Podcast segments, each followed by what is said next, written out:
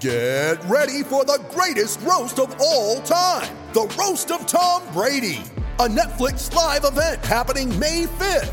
Hosted by Kevin Hart, the seven time world champion gets his cleats held to the fire by famous friends and frenemies on an unforgettable night where everything is fair game.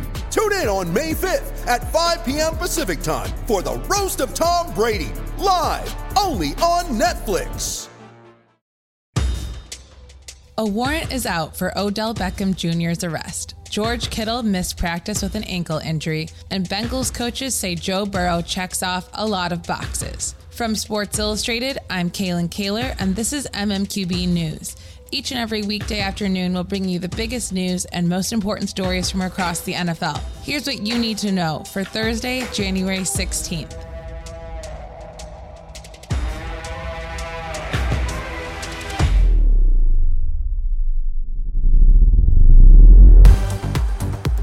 This morning, New Orleans Police Department obtained an arrest warrant accusing Odell Beckham Jr. of simple battery in relation to a locker room interaction he had with a Superdome police officer. A police spokesman told the New Orleans Advocate that the warrant was issued after a video showed Beckham apparently slapping an officer's butt. This altercation took place in the locker room after LSU's championship win. The officers were in the locker room checking for damage from players smoking cigars. They've got a burn mark there, the officer said as he looked at the floor, his back turned to Beckham. That's when it appears Beckham slapped the officer on the butt. The officer turned around immediately and exchanged words with Beckham, but did not arrest him. A law enforcement source told the advocate that authorities originally sought a warrant for a misdemeanor sexual battery charge, but that was declined by a judge. Beckham himself played at LSU and was celebrating with the team on the field and in the locker room after they won the national championship. The Browns receiver was already under scrutiny over potentially breaking NCAA rules by handing out cash to players in the immediate aftermath of the game. This was also caught on video and initially thought to be fake cash. LSU quarterback Joe Burrow, who is now no longer a student athlete, said in a podcast interview that the cash was actually real. LSU has since issued a statement. Initial information suggested bills that were exchanged were novelty bills. Information and footage reviewed since shows apparent cash may have also been given to LSU student athletes. We were in contact with the NCAA and the SEC immediately upon learning of this situation, in which some of our student athletes may have been placed in a compromising position. We are working with our student athletes, the NCAA, and the SEC in order to rectify the situation.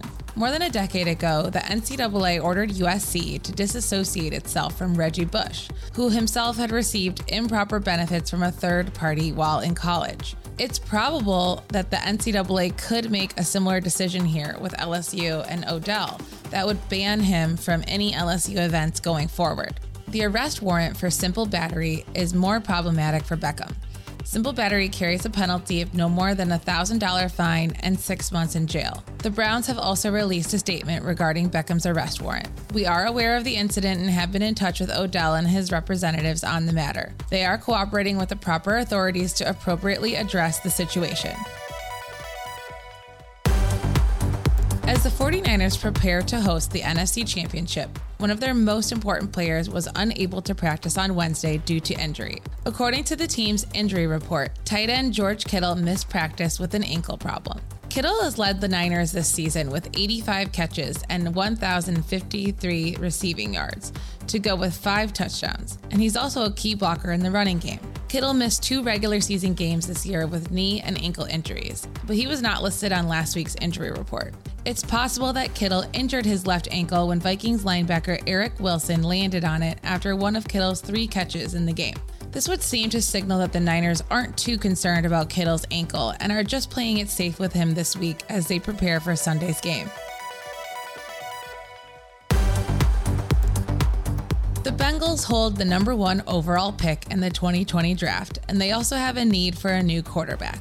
The presumed top pick is Joe Burrow, LSU's quarterback who just put together what many are calling the greatest season for a quarterback in college football history. The Bengals coaching staff is not afraid to talk about Burrow. He definitely checks off a lot of boxes early on in the evaluation process, said quarterbacks coach Alex Van Pelt to the team's website. He obviously looks like a very intriguing guy.